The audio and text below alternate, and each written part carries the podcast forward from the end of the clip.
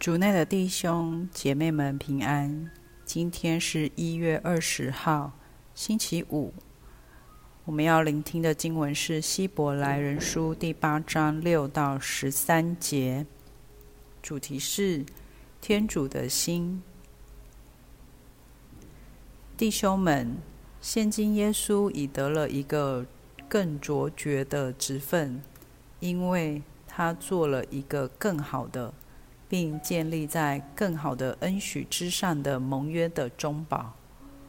如果那第一个盟约是没有缺点的，那么为第二个就没有余地了。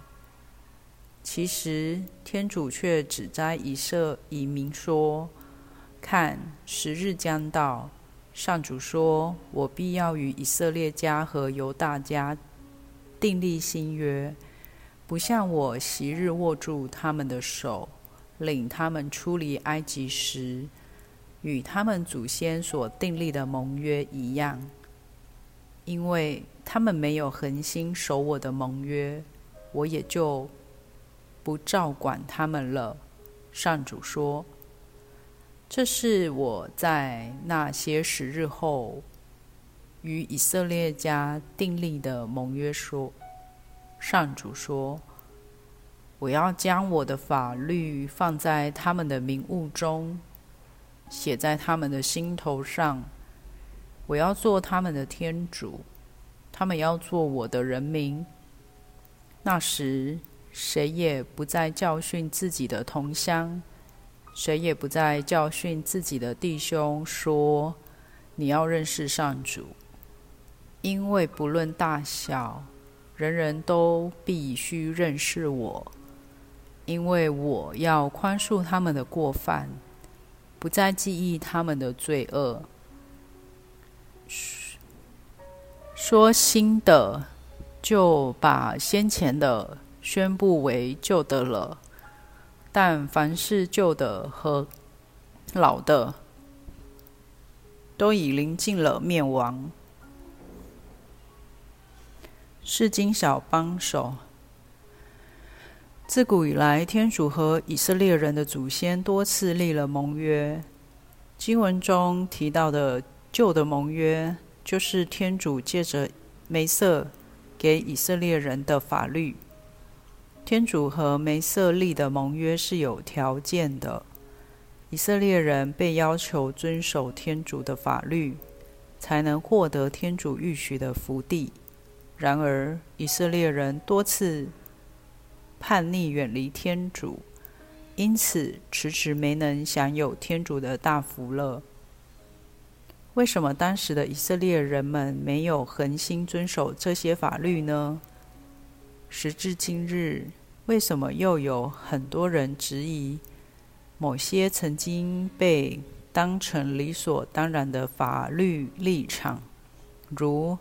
婚姻法、堕胎法、家庭法、人权法等等。也许有人认为旧的法律需要被更新，因为他们太死板、太拘谨，跟不上时代变化，不够全面等。但又有许多人担心，太放纵的自由也会让社会画满伤痕。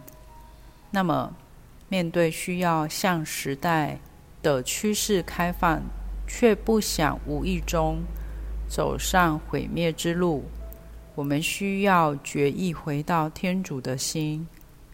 我要将我的法律放在他们的名物中，写在他们的心头上。那时，谁也不再教训自己的同乡，谁也不再教训自己的弟兄，说：“你要认识上主。”天主的法律不是一条条规、一条条的条规，而是一个关爱生命、维护每个人真正的尊严的心。他的动机是爱，出于谦逊和祈祷和细心的分辨，真正且长久，能带给每一个人以及整个社会。好处的是什么，而不是为了反对而反对，为了坚持而坚持，更不是迷迷糊糊，任由所谓的开明的意识形态误导。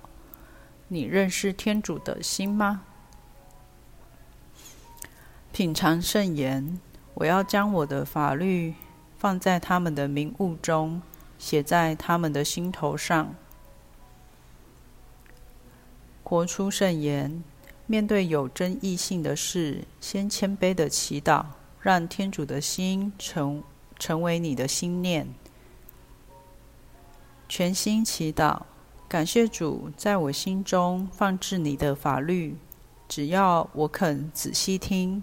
便能听到你的旨意，阿门。希望我们今天都活在圣言的光照下。明天见。